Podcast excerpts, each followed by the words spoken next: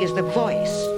Certainty of others, the life, love, sight, hearing of others. Where is this voice coming from? I see you also, face to face. This is Soundbox Signals, a podcast that brings archival recordings to life through a combination of curated close listening and conversation. Together, we'll consider how these literary recordings signify in the contemporary moment and ask what listening allows us to know about cultural history. Full length versions of these recordings are available online in our spoken web archive at soundbox.ok.ubc.ca. How curious you are to me. I'm joined today uh, with three special guests in the studio. Our curator is Amy Thiessen, who's an honors English candidate at UBC Okanagan, where her thesis examines Sharon Thesen's The Fire and offers a digital critical edition of the poem. Amy is an aspiring writer and teacher who plans to pursue a Bachelor of Education after she graduates. She's currently an RA and project manager for the Spoken Web Project. I'm also joined by Nancy Holmes, who has published five collections of poetry, most recently The Flicker Tree, Okanagan Poems with Ronsdale Press 2012, a collection of poems about the place, people, plants, and animals of the Okanagan Valley in the southern interior of British Columbia. She's also the editor of Open Wide a Wilderness, Canadian Nature Poems from Wilfrid Laurier University Press 2009. She's completed work recently on a SSHRC funded project with research partner Dr. Cameron Cartiere of Emily Carr University of Art and Design called Border Free Bees, which harness the power of art to raise awareness and to develop initiative uh, to protect na- native pollinators, especially bees, in both the lower mainland of British Columbia and the Okanagan. We're joined today also by Sharon Thesen, who's a poet, editor, and writer who taught English and creative writing at Capilano College, now university, in North Vancouver, and who joined uh, UBC Okanagan's Faculty of Creative and Critical Studies as a professor of creative writing in 2005 and is now professor emerita. She's the author of nine books of poetry, the most recent of which are Oyama Pink Shale, The Good Bacteria, and A Pair of Scissors. Sharon's books have been widely recognized by an, numerous awards. A Pair of Scissors won the Pat Lowther Memorial Award. The Good Bacteria was a finalist for the Governor General's Award, the ReLit Award, and the Dorothy Livesay Prize. Oyama Pink Shale was a finalist for the Dorothy Livesay Prize, and two of her earlier books were also finalists for the Governor General's Award. She currently resides in Lake Country, where she offers one day retreats called the Pinecone Writing Workshops. Welcome, everybody. Thank you so much for joining us. We're going to be listening to an archival recording today from November 1986. And so, without further ado, we're going to rewind um, and have a listen to that recording of Sharon Thesen visiting Warren Tallman's class. So, here we go. Um, while, she, while she's doing the work, I'll introduce her. um, there's in one of her books, there's this line that I like. Now only the imagination carries forward. Uh, and so, the progress of our mini contemporary Canadian poetry series is now from Robin Blaser to Daphne Marlatt to Sharon Thesen. As mentioned, contemporary Canadian writing stems in good part from the exceptional closeness of perhaps 30 Canadian poets, a community, almost a city or polis, sociable, supportive, with active interests. I don't know where I get it, but I see Sharon when she's young, up in Prince George, in a kind of living room or sitting room that has a window seat. And she's reading in an, an absorbed way. Yet when she's done, she's there because what she's reading, no, when she's done, she's there because what she's reading is also there. A kind of near, far oneness. Um, so we have our guest curator, Amy Thiessen, who's been working on this recording for um, a number of months now. Amy, can I turn it over to you to say something um, about what we know about this particular recording, when it was made, uh, what format it was on, yeah. etc., and what date it was recorded? Can turn it over to you. Yeah, absolutely. Um, so this recording was recorded in Warren Tallman's classroom at UBC Vancouver. On the tape object, we're told it's November 14th, 1986, um, and it was recorded on uh, reel to reel. The occasion of the recording is Sharon Thesen visiting his classroom. She gives a reading, speaks about her poetics, and also just teaches a number of lessons to the class. Um, and she's also introducing, if I remember correctly, a manuscript that she's been working on called The Landlord's Flower Beds, which eventually is published as The Beginning of the Long Dash in 1987. Um, Nancy, I want to go over to you and ask you what strikes you about what we're hearing on this introduction. I, I really love that introduction. It's it's so thoughtful and it's so um, it just seems to me so um, relevant to to poetry in general, as well as Sharon's place in you know in Canadian poetry. It was so interesting to me that he um, locates Sharon's work in this kind of burgeoning of a Canadian school or, or in the burgeoning of Canadian poetry, but he doesn't locate that school or lineage in um, you know as as a group of like-minded uh, or like practicing writers. Um, but rather, he kind of locates it in this really interesting way that it's only the imagination carry forward that that he's that he's describing his um, you know something about the very nature of poetry. You know that Sharon is this poet that's aligned firmly um, in that realm of imaginative power and and not with social function, poetry as having a social function, not poetry as identity, not not even aesthetics. It's just this imaginative power unfolding into language, and he, and I think it's quite a beautiful introduction that way. Right? Sharon, does that ring true for you as well? I mean, he locates you in this kind of lineage of Robin Blaser, Daphne Marlatt, who've come to visit the class before you. You're the third writer who's coming to this class. Um, and he says, you know, there's there's this kind of group, this this tight knit group of poets. What was that like for you? Does that does that ring true at the time? Well, at the time uh, when Warren said that, I was very very flattered uh, by his um, placing me in a sort of uh, line of Robin Blaser, who was uh, um, a very dear teacher of mine for many years and uh, Daphne, who was a friend and uh, a poet I really, really admired, and then me.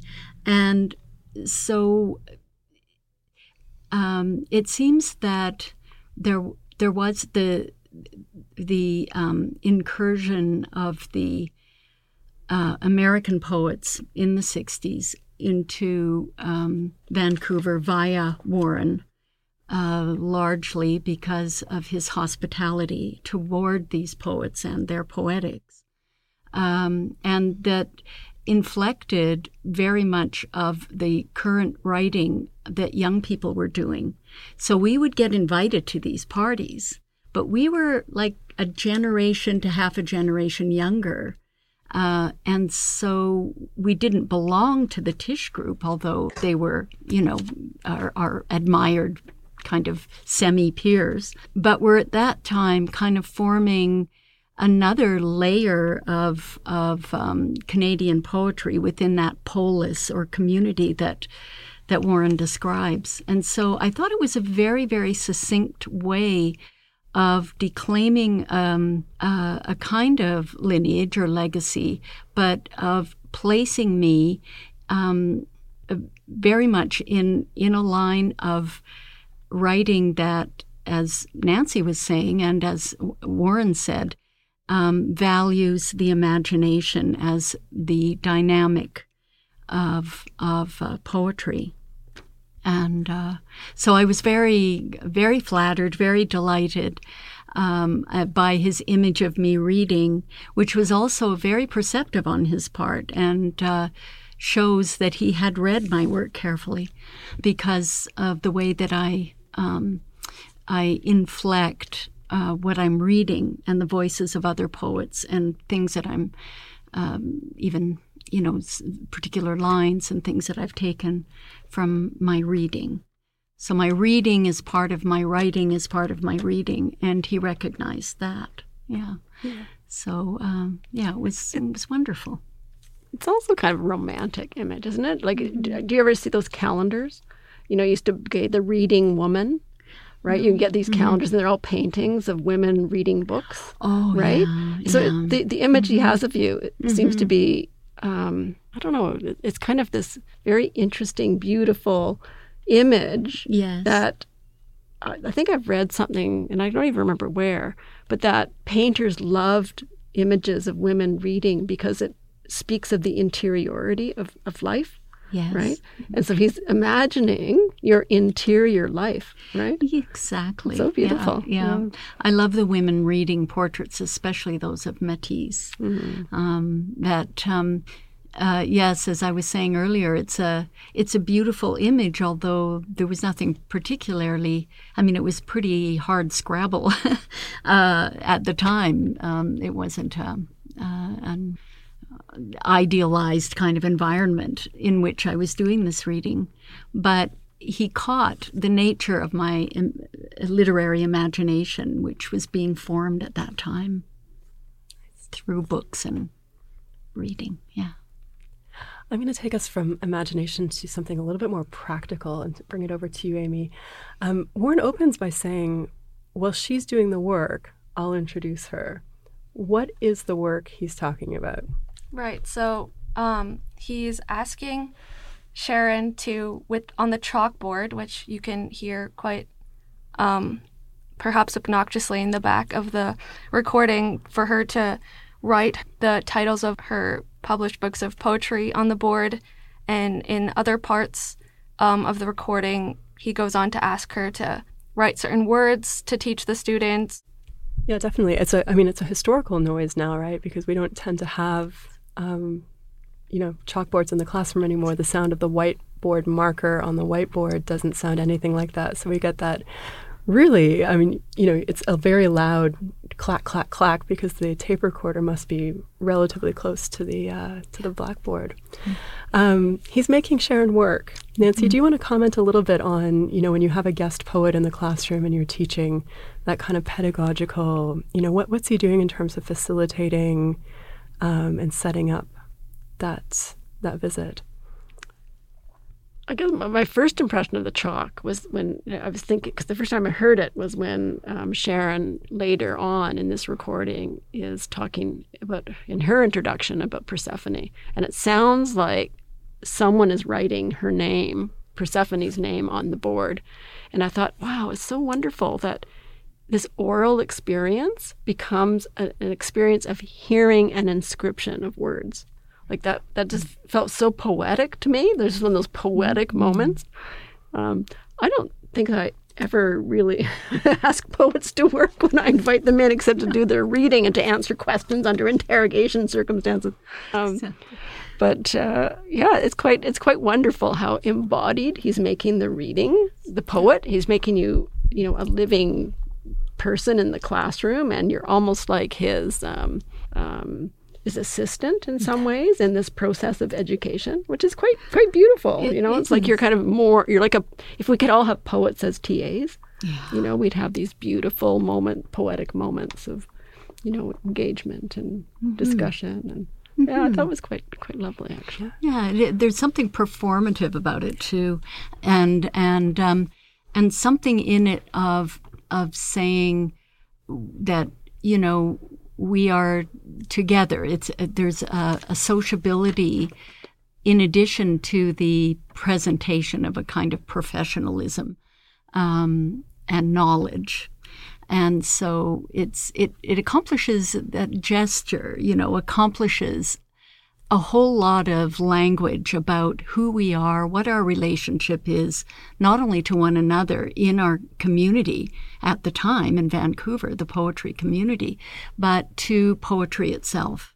And that it is something that is serious and has, uh, um, you know, um, knowledge um, Im- imbued in its in its imaginings, and um, there's a, a, a wonderful, as I was saying earlier, a dignity to the whole process. Yeah, I'm also I'm struck too by how, in terms of the physicality of the pedagogy, I mean, you hear the um, the clack clack clack of of the uh, the chalk on the chalkboard, um, but how quickly also you become a teacher Mm. in that moment, right? He's teaching, but you're teaching, Yes. and you teach uh, the word Persephone, um, and you teach some of the you know the other keywords around that sort of constellate around the poems as well, and set up Yeah. the reading. Um, In Mm-hmm. that sense, it's kind of like a very shared pedagogical moment Yes. that I think Warren almost sets up right from the very beginning, right? When he's asking you to Mm-hmm. yeah, write the titles write on the board. titles. Yeah. Yeah. Yeah, While she does the work, Well, I'll, well, she does the work. I'll, I'll, I'll say this. yeah. Um, so without further ado, why don't we have a listen to the poem that we've been about to set up? Chrysanthemum Perfume, uh, 1986. So this is called chrysanthemum perfume. So, what now? 10:30, 11ish. Cats crouching jewel-eyed under parked cars. Catalpas, a sharp lime green X-rayed by streetlights. Birds long ago preparing for the story of night. Torch songs. Chrysanthemums, huge white heads blooming through thin November ice, against the fence along the path, home to Bluebeard. It was almost that bad. Through that one particular garden we had, 1967 or so, and Jamie Reid with the collected works of Lenin in the basement suite, and the narcs parked outside in a tan-colored Buick. The back gate on its new hinges neatly latched behind me, bitter scent of chrysanthemums grabbing like dry hands at my breath, as if they knew what I wanted. To refuse would light my way up the porch stairs, beside wasps asleep in hexagons and dark forms of the police tilting wristwatches to streetlights, and no mother anywhere. I love this poem. So that was November 1986. Sharon, can I ask you to read the same poem today? Yes. Chrysanthemum perfume. So, what now? 10:30, 11ish. Cats crouching jewel-eyed under parked cars, catalpas, a sharp lime green X-rayed by streetlights. Birds long ago preparing for the story of night, torch songs. Chrysanthemums, huge white heads blooming through thin November ice against the fence along the path home to Bluebeard. It was almost that bad.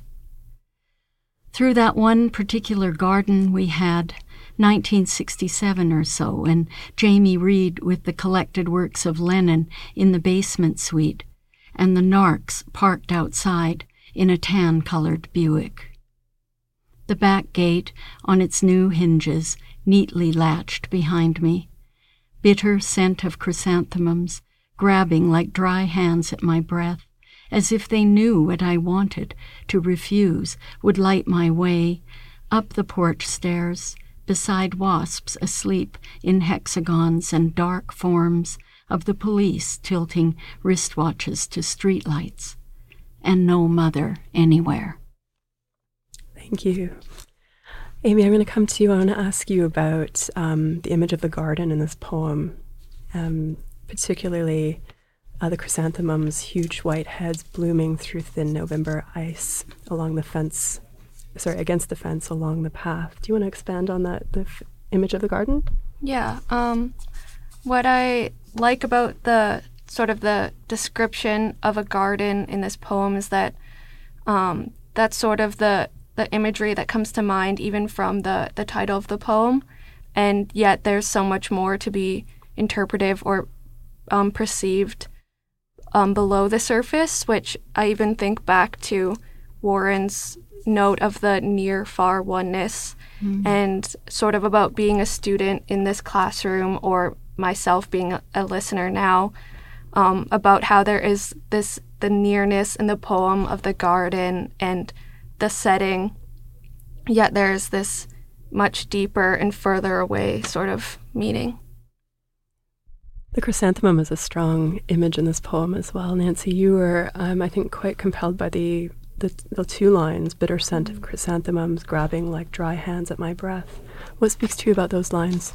You know, just in itself, it's a really powerful image, of that kind of asthmatic response you can get to certain flowers, right? That you're allergic to, and of course, I'm a bit allergic to chrysanthemum, so it sort of caught at me in the same way.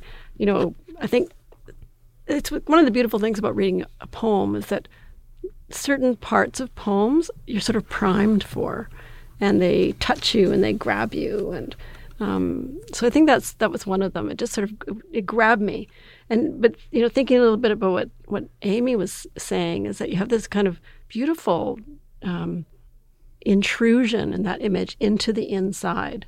Right, it's a beautiful image of the ice and the white chrysanthemums. It's almost like this origami kind of beautiful um, image, and then suddenly the flower it, it enters you like almost something toxic, right? So it's this beautiful um, image that kind of um, explains exactly what you were just said. That, that, there's that inside and the outside, and and you're you're being attacked, you're being threatened and assaulted, you know, and invaded in some ways. So I thought that was very amazing, kind of amazing that one, because mm-hmm. of course it, it's it's mimicking what she's doing, which is going inside a house, mm-hmm. just as this scent is coming into her and causing her to talk, to gasp, and things like that, she's mm-hmm. also going into this toxic place, mm-hmm. right? So it's really quite amazing. Sharon, do you want to pick up on that?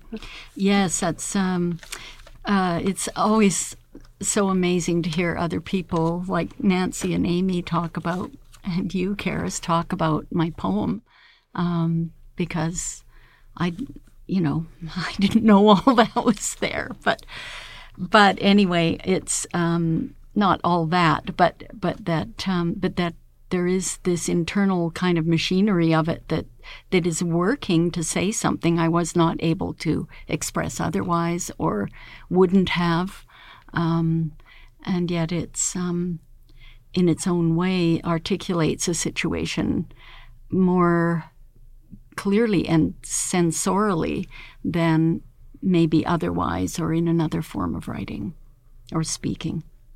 For me, the poem is um, very much of a time and a place. And I mention a date there, 60, 1967, 68, when everything was about drugs and politics.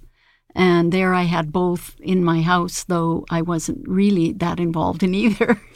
and, uh, uh, you know, and, and, this this sense of, of threat from both inside and outside. Um, I think is very much um, part of the kind of uh, near, far, or or closeness or claustrophobia or something of, of the poem. There doesn't seem to be any escape. And we were talking about Persephone and um, uh, the the in the in the poem, if the speaker is a Persephone kind of figure, going home to a quote unquote Bluebeard or Plutonic uh, figure, uh, then um, then it is her abandonment by her mother uh, to be. Um, um, you know, kind of um, trapped when the gate closes, right? And and there she is.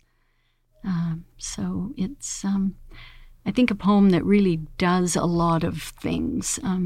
and yeah.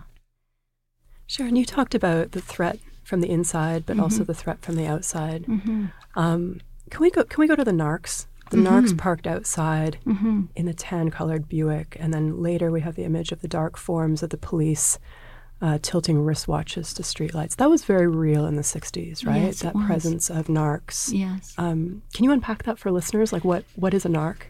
And what are they doing? Um, they the narcs. Uh, we call them narcs, but they were the narcotics department of the police.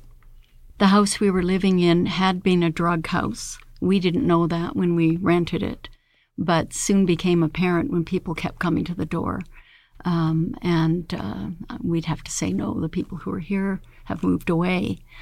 And um, there, you know, in those days, there was a lot of police harassment of um, drug users and drug dealers, if harassment is a, the right term um, because it was a, a, kind of a panicky time. And um, so we noticed the um, the car what do you call it? The the car that isn't an obvious police car, but we could tell that these two guys, you know, were practically out of you know Eliot Ness or something, you know, with sort of hats on, collars turned up, you know, kind of sitting outside the house week after week. They did end up raiding us. Uh, there was a terrible crash and clamor one morning downstairs, and they came barging in and. And they did indeed go down to Jamie Reid's apartment, and um, he came up later and said, Oh, they just left when I told them I was a Marxist Leninist and we didn't believe in doing drugs. and for us, it wasn't a matter of belief. We just sort of weren't into it. So we didn't have anything to hide. But it was still a terrifying, um, uh, terrifying uh, experience. So yeah, it was very, very much a poem of its time. Um, there was that shadow side of the '60s, of the you know 67 68 and um, historians talk about that. Um, you know where things just started going kind of ugly. Um, and um, we just happened to be sort of uh, in the that time at that place in that house and it, it all kind of came together. So yeah it, it does give the poem this this political feel mm-hmm. you know that that sense of the of the police state and uh, the Leninist books. Mm-hmm. I, I, I love that image because I had a friend who taught Russian history, and she had a whole set of Lenin, the collected works of Lenin, in her tiny little apartment. And it is such an it's such an oppressive set of books. It's huge. There's so many of them, dark covers, and like like in the basement of this house, you have this oppressive kind of torture chamber, police yes. state sort yes, of exactly core. So that's what this this poem has that really dark, threatening quality. Mm-hmm. So this person, you know, our, your your persona here, going mm-hmm. into this place, the Bluebeard, the Hades, the torture chamber, the, the police state, the, yeah. the narcs policing on the outside, the wasps policing on the mm-hmm. outside. Mm. It, it's a very horrifying poem. It's very gothic and dark and scary. Yeah.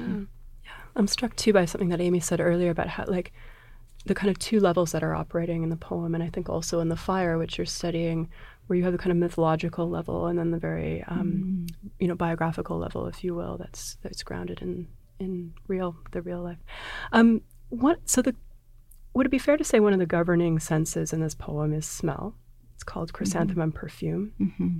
Um, I want to ask each of you if there's a kind of sonic moment or some kind of sonic resonance that you detect in this poem or in the reading that we were listening to, either um, Sharon, your reading just now, or the archival reading.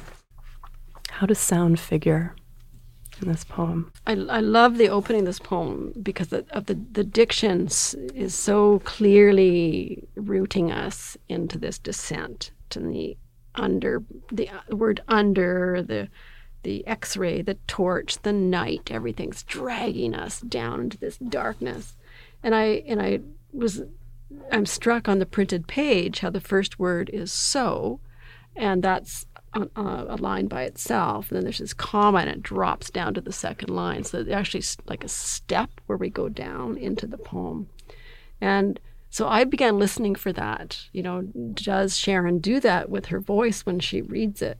and I think she does, right? I think she does, and I think that that um, you know that just shows that how the, her again her voice maps onto this movement very beautifully. And I noticed also when you were reading it, I didn't notice it in the recording, the original '86 recording, but when you read it this time, you became very rhythmic mm. as you were reading it, mm. and that made me feel as if you we were stepping with you down that path in a way that um, you know, again, sort of drags us into this dark place. So that's kind of my mm-hmm. oral experience. I think of it. yeah, I'm going to pick up on that actually, Sharon, and like move that over to you and ask you a slightly different question, which is that um, how how do you feel that you perform this poem differently in this reading compared to what we had just heard? Okay, I, it just occurred to me when Nancy said that very helpful, um, had that very helpful perception of the this one being more rhythmic because I feel um, greater confidence and um, a more intimate setting. Whereas in the classroom, you don't want to bore anybody. and you want to kind of i'd already read a fairly long poem and so now i'm going to read another page long poem and even though they're kind of connected i think i i kind of wanted to get through it and on to something else so maybe i was sensing that i was going too much into something and needed to move on or getting some kind of um, uh, um, gestures or feedback or something from from the class, or I won't say from Warren. Um, although knowing Warren, he was always so eager to go on to the next thing, and uh, let's talk some more about something else. and so I wouldn't. I. I it, it's interesting to think that that might have been something um, hastening my my getting through the poem. Um, yeah, Warren always was so much kind of energy, energy and yeah. you know movement. Um, Amy, can I bring that over to you and ask you: Are there sonic elements of the poem that strike you, or um, kind of maybe a particular um, change in the reading style that you noticed just now? Yeah, um, it was. I loved hearing Sharon read it today because I've listened to this recording like a lot of times and sort of have gotten used to the way it sounds and sort of the way that it flows between other moments of the conversation versus today. And sort of to note back to what we were just saying, in the fuller length version of this recording, there's a moment where Warren does not know what time the class ends. So he is like, do we have 20 minutes or do we have half an hour? And then he says something and then a student in the back is like, you have till 12:20 or whatever. so it could be quite true that there was like a maybe a feeling of you were rushed or yeah. Um, I don't want to rush us to the end. I want to ask um, each of you for a final thought on this poem. Is there something that we haven't talked about that you are just dying to talk about with this poem, uh, with the recording, or about the even the introduction? I wanted to um, this the line struck me here in the one two three in the fourth stanza, uh, the clever line break at uh, grabbing like dry hands at my breath as if they knew what I wanted. New line to refuse, and so that kind of ambivalence of um, which uh, Persephone may or may not have had toward her um, abduction um, is is there um, in in the ambiguity of that that I wanted to refuse. So, but I st- I still keep going into the house, right? Which I think is leads me to something that I think is really important to me about your work, Sharon. Is that, and I was, uh, I've, been, I've told you this before that I first met you when I was a young woman with two little children in Calgary, um, running this uh, the Calgary Creative Reading Series. I'd taken it over from Bill Kinsella, and um, you know really knew nothing about Canadian poetry, but I was kind of hungry for it. So I would, whenever there was the Governor General shortlist announced, I would go and into a bookstore and sort of illicitly read the poetry books to see who I'd want to invite for the next reading. And um, I loved this book, and I and I invited you there, and that's the first time I met you. And I and I felt that you were this model of a poet that I wanted to be. I wanted to be a Canadian poet like you. Mm-hmm. And um, I think that in some ways this poem um, struck me when I read it how um, how vulnerable the woman is in here, and the the sheer maleness of this world that you're creating and how dangerous it is for a young woman. And I think that um, you know you you are so important to me and I think to many other Canadian poets because you know you're of that generation that showed um, young women at the time in the 80s that you can be a poet too. And you were just such an important figure you know, for that. You were just a, a role model. You were a, a, a torch, a torchlight in the darkness. Um, Amy, I'm going to turn it over to you and ask you similarly. Do you have a final a final thought? Maybe to pick up on Nancy, um, Nancy's observation, or um, thinking about maybe teaching this poem because I know you want to be a teacher. Um, yeah, I do have one thought about the final line and no mother anywhere, and um, what I like about this line or sort of strikes me is the whole sort of motive of Persephone and that underlying theme that if you sort of went through the poem reading without that in mind at all and we're just imagining the scene and the narcs, then you got to the end and then that doesn't really make sense. And then it sort of prompts a further investigation into sort of the meaning in the of the poem. Yeah, I want to bring that back to Sharon. Do you want to talk about that final line for us? Um, it, it, I, it was a line I think that really came out of my unconsciousness or unconscious. Um, it's only in in later years um, that I have had to face the, the, the repercussions in my life of um, a mother who was uh, very absent owing to illness and various other things. And also, there was a point in um, my um, writing in where as a, a, young woman writer in the mid 60s, there weren't that many foremothers that that were um, evident. You really had to search, and, and they weren't just around. And, um, I think I've I found one in a way, aesthetically speaking, in Phyllis Webb, and um, that really helped kind of propel me into other places just having that that um, link with her.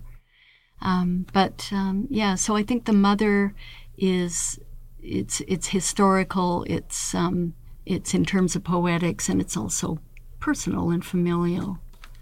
We often talk about um, the tapes, this box of tapes that Warren um, gave to Jodey Castricano, who gave to me, etc., as a kind of com- their community building, and they've been community building both in terms of how they've traveled but also the kind of work that they're doing. I mean, we hear that on the, this particular tape when Warren says, you know, there's this lineage, there are these 30 poets who are close.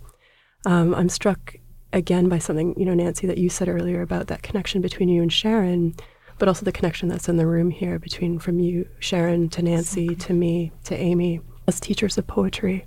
Mm. Um, I'm really grateful for all of you, to all of you for joining us today. I want to ask you um, as we as we sign out um, for a shout out. Um, and Amy, I'm going to start with you. A shout out to a particular book or event or thing that you'd like listeners to know about. Yes, I'm going to give a shout out to Alicia Rosnau's new novel called Little Fortress. Um, it came out late 2019 and it is super wonderful. Awesome, thank you. And we're going to provide a link to that on our site. Uh, Nancy, well, I'd like to put a shout out to our very first annual Sharon Thesen Lecture here at the University of British Columbia, Okanagan. Um, the creative writing program, you know, was, wants to honor our first full professor, Sharon Thesen. Um, we've been thinking about it for a while. We thought the best thing to do would be to get a writer to come once a year and talk about poetics and contemporary writing. So the very first one will be on, I think, Thursday, March the 17th. I hope that's the right date. Didn't write it down. I think that uh, the first one will be Mar- Thursday, March 17th, and John Lent, who's our writer in residence, uh, will be giving the uh, the lecture. So we're absolutely thrilled. And so am I. Can't, uh, that's uh, such a such an honor. Um, well, I'll give a shout out to my Pinecone workshops. Um, for now, I've suspended the day long retreat workshops, and I'm planning to host a series of sort of two to three hour living room readings at the house, at my house where I have the uh, Pinecone workshops. And interestingly enough, I was thinking of inviting Laisha to um, to do the first one, and what I would like her to talk about is how she sustained um, how she sustained a voice for this book over nine years of research and writing. Um, so uh, that will be posted somewhere when yeah. it happens. And we'll provide a link to it on our site as well. Okay. Um, I want to thank all of you. It's so um, it's such a rare opportunity to bring um, different generations of women together in a recording like this and doing this kind of interpretive work together. Um, and such a privilege to listen in the archive with you. Um, Sharon, I want to thank you for permission for putting this online and also to the Tallman Estate for permission as well to put this, uh, put this out there on the World Wide Web. You've been listening to episode three of Soundbox Signals with a recording by Sharon Thesen from 1986. You can find full length recordings on our website at soundbox.ok.ubc.ca. I'm your host, Karis Shearer, and I'll see you for episode four.